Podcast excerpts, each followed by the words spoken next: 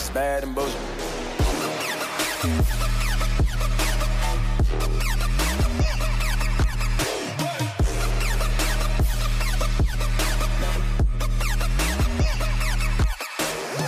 Welcome to the Bad and Bitchy podcast. I'm Erin. And I'm Erica. Happy Misogynist of the Week, Erica. I I know you had a fun time researching. I did. I did.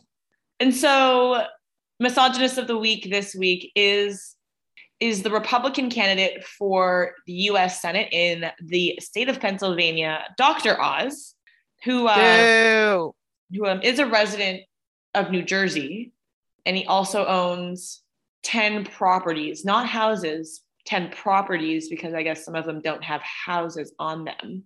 What? Yeah, this was a He whole, just owns random land?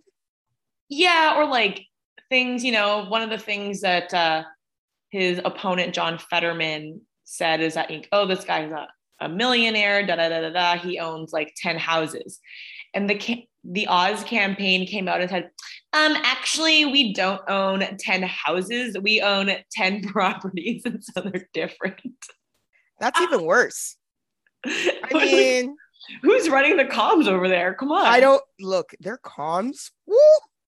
Oh, conversely, I was on John Fetterman. So, Dr. Oz, let's set up the scenario for you, listeners. Dr. Oz is running in the Pennsylvania, Pennsylvania Senate elections, which obviously are going to be voted on. They're part of the midterms, yada, yada, yada. So, Dr. Oz's opponent is Democrat John Fetterman. And this man has never met a hoodie he didn't wear.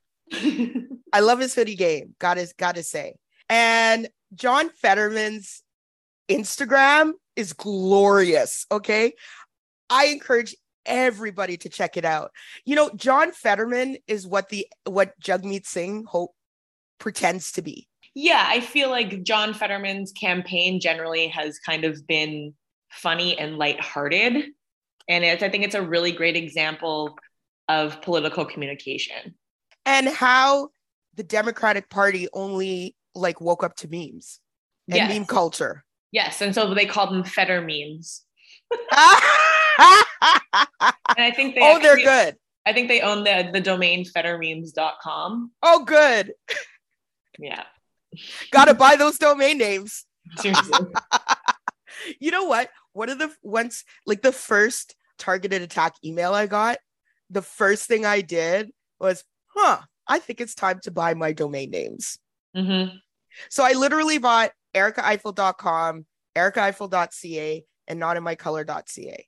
Yeah. Just so nobody else could make like a whole fucking web p- website meme page about me.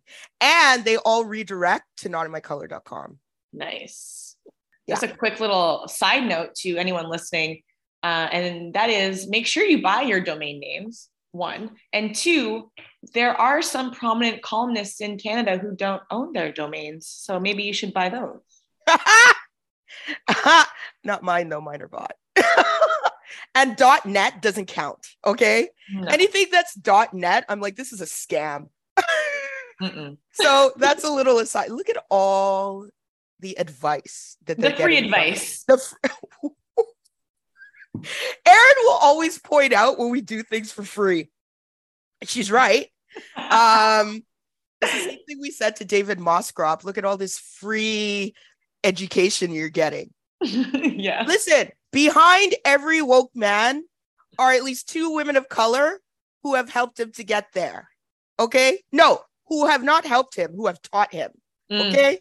mhm, For free. mhm. Remember that. And the, the cost to us is being friends with David. Which sometimes is a cost. Love you, David.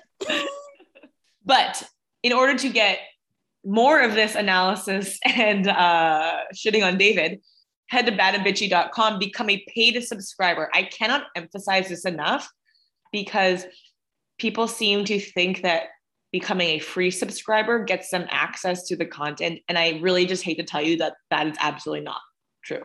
No, it's not true. And if you're wondering why I say this, I see the numbers. People sign up and they are like, that was a great episode. I'm going to become a subscriber and they're free and then they get nothing. But anyway, back to these two Ooh, white ooh, men. wait, wait, wait, wait, wait, wait, wait. Here's the other thing. The Podbean site is now an archive site. So it'll have a lot of our old stuff up to, I think, like from the beginning. You can Mhm. check those out, that out for for previous stuff that we've talked about, especially the free stuff. And a lot of that stuff that we have talked about is coming up now. So, in other words, usually we'll talk about trends that are happening months before they actually happen, and we're good at it. Yeah. So you might and- want to subscribe and gift a subscription because it's Scorpio season. But actually, that's a great point. So, like our previous podcast host, Podbean, that is now an archive site. If you used to go to badandbpod.podbean.com or whatever, there will be no further updates. So, if you are, but if you listen to your podcast on Spotify or Apple Podcasts, et cetera, and those kind of aggregate platforms, there's no disruption to your service. There you go. No disruption. Look how easy we made it. We did all the hard work so that you would face no disruption. Exactly. Just saying, because exactly. this is how we think for about you. Oh, wait. I also want to announce that my birthday is November 1st. Thank you. Thank you. Thank you. And this is coming out on a Friday, so you all have time. It's a Tuesday, people. And basically, what she's saying is that as a present to her, subscribe to the podcast. That's exactly what I'm saying. If you want to get me a present, put your money down and subscribe to this pod. All right, Erica, let's get a little bit deeper into why Dr. Oz is our misogynist of the week. And really, it just comes down to one thing that Dr. like there are many things, of course, but one thing specifically that Dr. Oz said at the Pennsylvania Senate debate the other night. And um, Roe v. Wade was overturned over the summer by the, Supre- the US Supreme Court, and that was a fucking nightmare. So, all of these states have now enacted trigger laws or passed legislation to on abortion, banning it outright or with ex- in extreme circumstances. You know, it's now become an issue for the midterms coming up on November 8th. On the issue of abortion, in, in this debate between him and John Fetterman, Dr. Oz was, you know, lamenting that as a doctor, he has been in conversations with women where they have wanted to have abortions and how it's just been a very tough decision for women. And that ultimately, the issue of abortion should not be decided by lawmakers in Washington, but ultimately, it should be decided between a woman, her physician, and local elected officials. Your face right now. I just, I just can't imagine saying that out loud in public. like when are like it just like the the image that it conveys to me is that um there's like a woman kind of in like on the table with her knees up and her legs spread and the doctor's kind of off to the side and you've got all of these old white men just like peering into her like underneath Vagina? yeah you know That's disgusting. That's that's like that's a nightmare. You know what? That's Handmaid's Tale. Let's be honest. I mean, it, lit- it literally is. What Dr. Oz is describing is we want to bring Handmaid's Tale to Pennsylvania. In what world is it okay for local elected officials to make decisions about a woman's body? And you know they're assuming that those local elected officials are all men because that's the natural order of things, right? Of course, of mm. course. Mm. It's just very paternalistic and Oh. patriarchal. Oh, oh my gosh. Like, what kills me is that in everywhere else, the relationship with the state is supposed to be like off. Like, in other Yeah. words, hands off, right? Except for our, except for our body parts. Mhm. Okay. And Well, actually, no, it's body parts and who we should and should not marry. Yes, yes, exactly.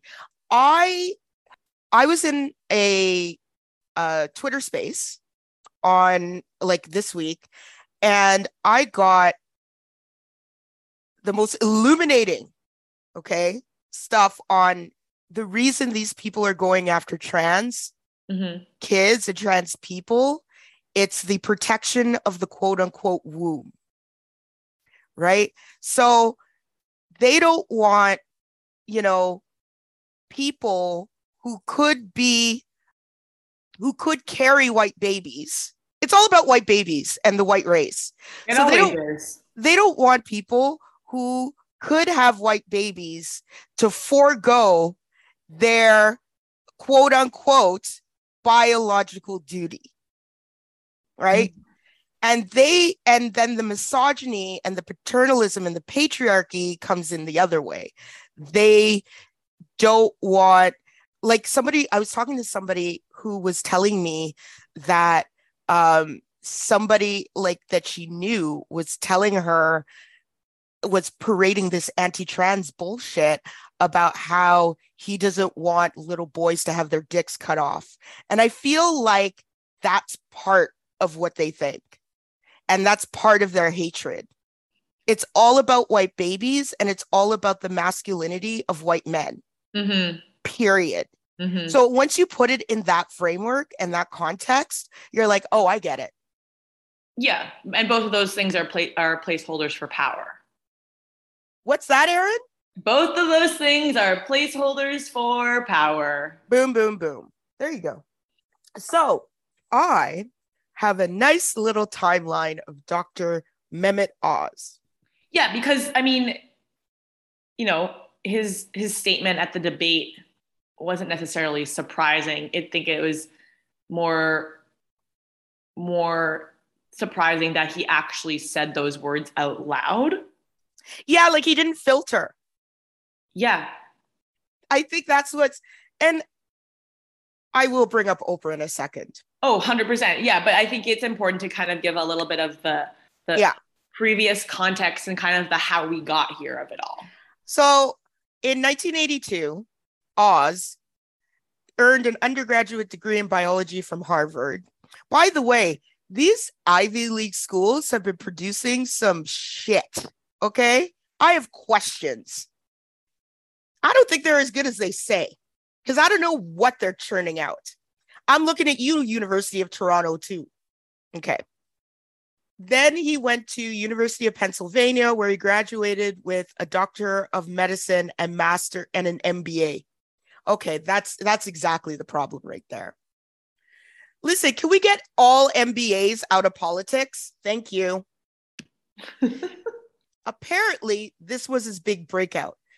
During the 1996 World Series, cardiothoracic surgeon Eric Rose was tapped to perform a life saving heart transplant surgery on retired MLB player Frank Torre, with Dr. Oz serving as deputy surgeon. The highly publicized operation was successful, and a day after the surgery, Torre watched from a hospital bed as his younger brother's MLB team, the Yankees, took home the championship. Now, I have a problem with media doing that in general, but that's an aside. Rose was briefly a hero, and by association, Oz was too. Rose said that it was his first big splash of publicity and he loved it. And therein was the beginning. So, 2003, Columbia University whistleblowers alleged animal cruelty.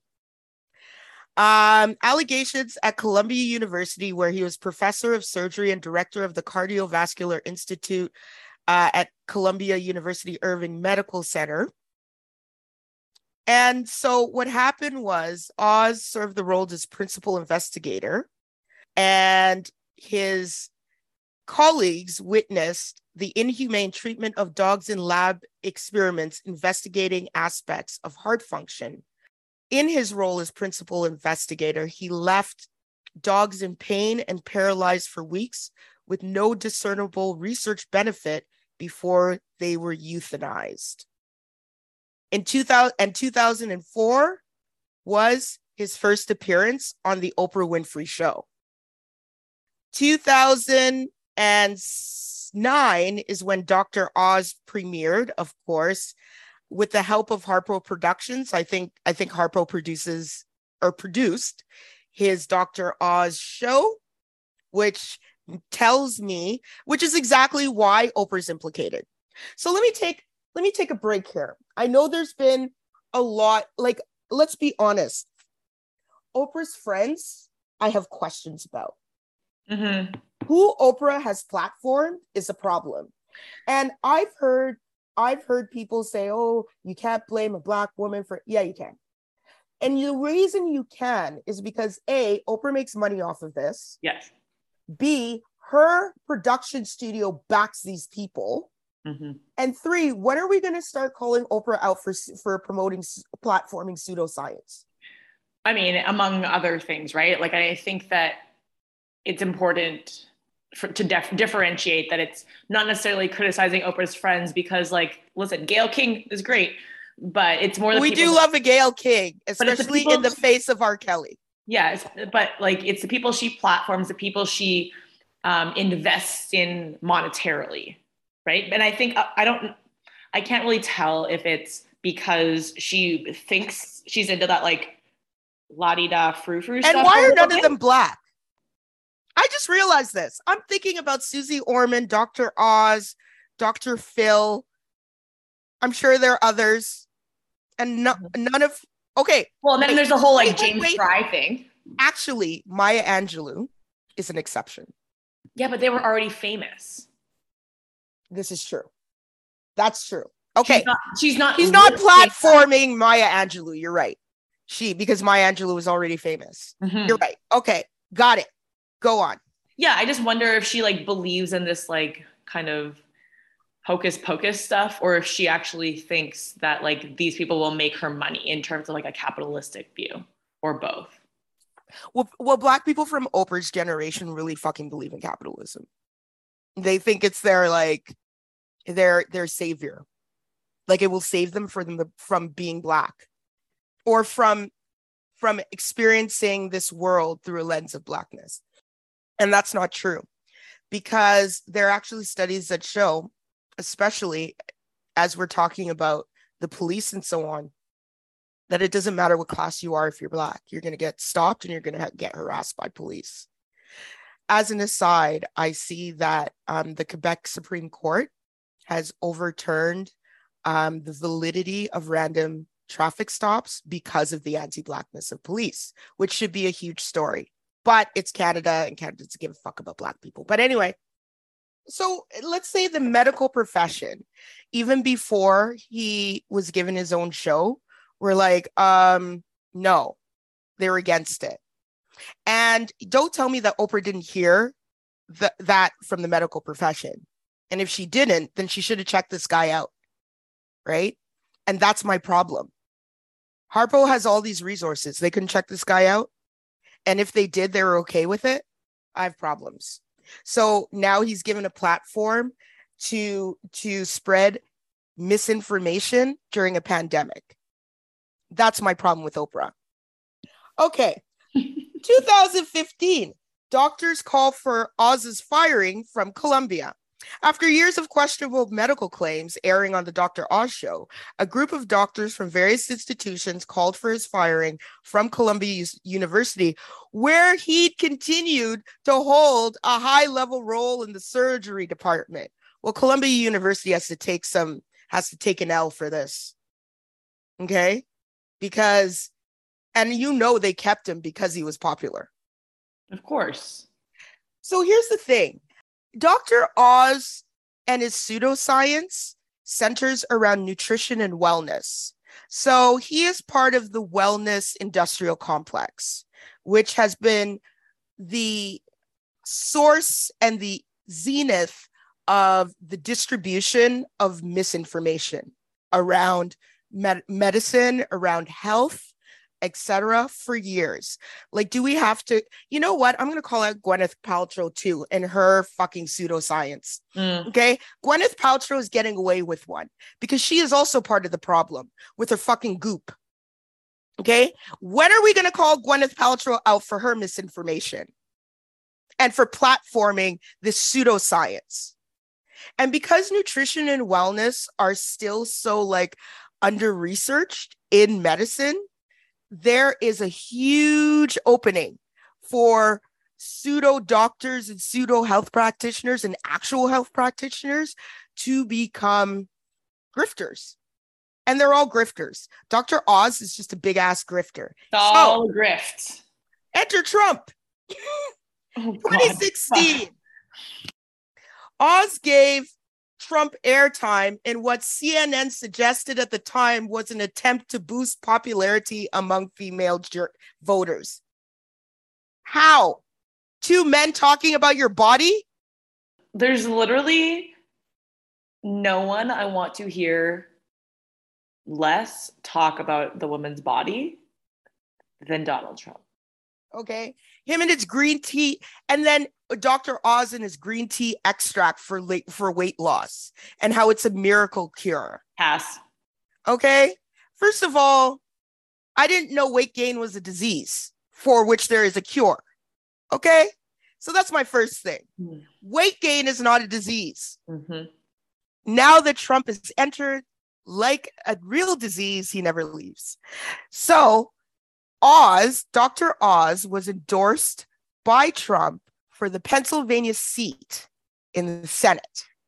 And so he narrowly won against in a primary against a Republican, his Republican challenger. Challenger, thank you.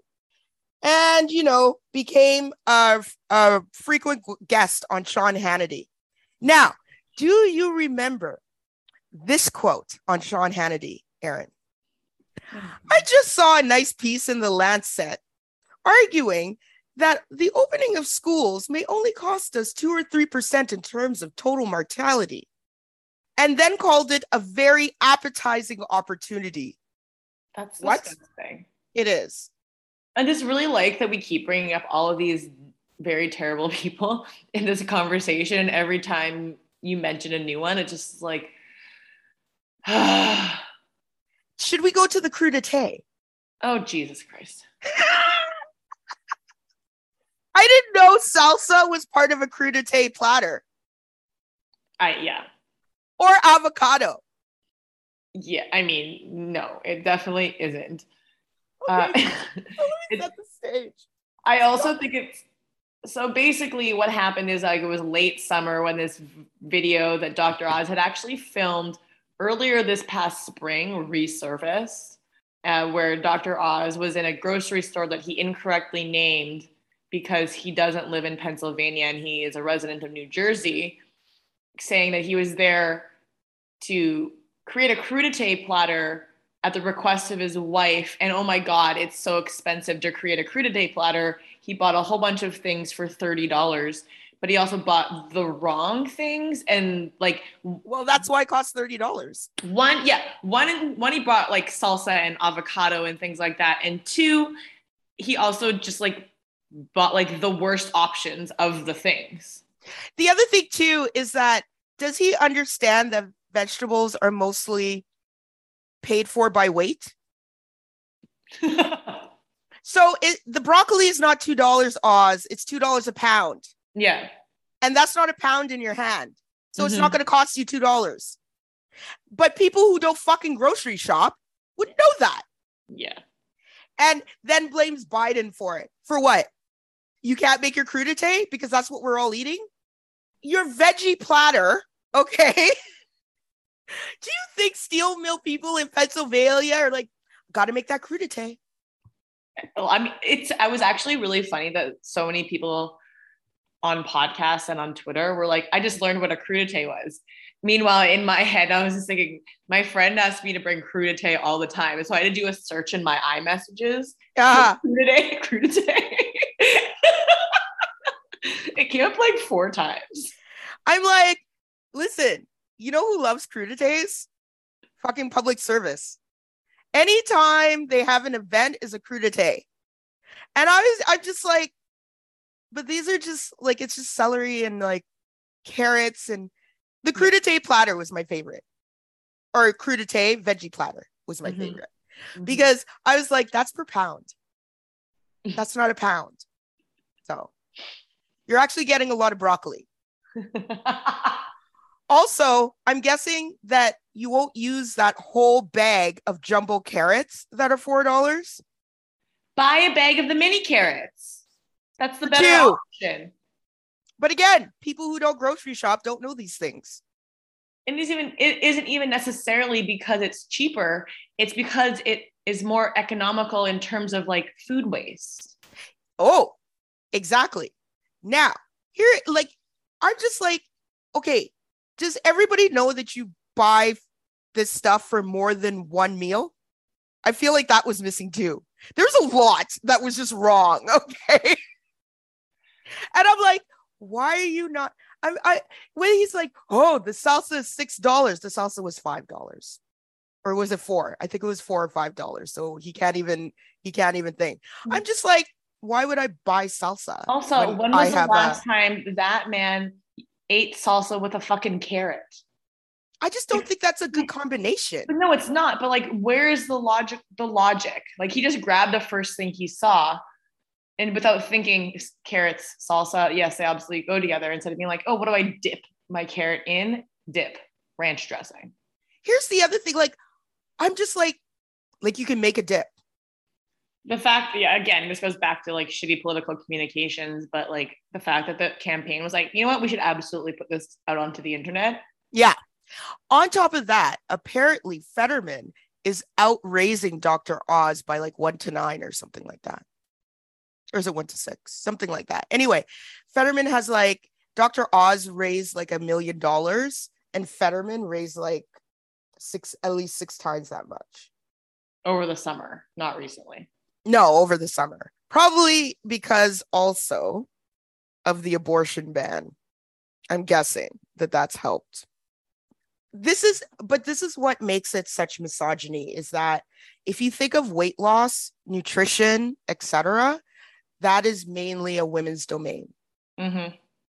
And women are pummeled with ads and and you know promises and you know you're not good enough unless you're thin and et cetera et cetera et cetera and the fact that he is using that to further his brand through misinformation is exactly misogyny Well, and it's also just like really shitty because John Fetterman had a stroke earlier this year and couldn't campaign for a couple months and is since suffering some auditory comprehension issues and like speech issues.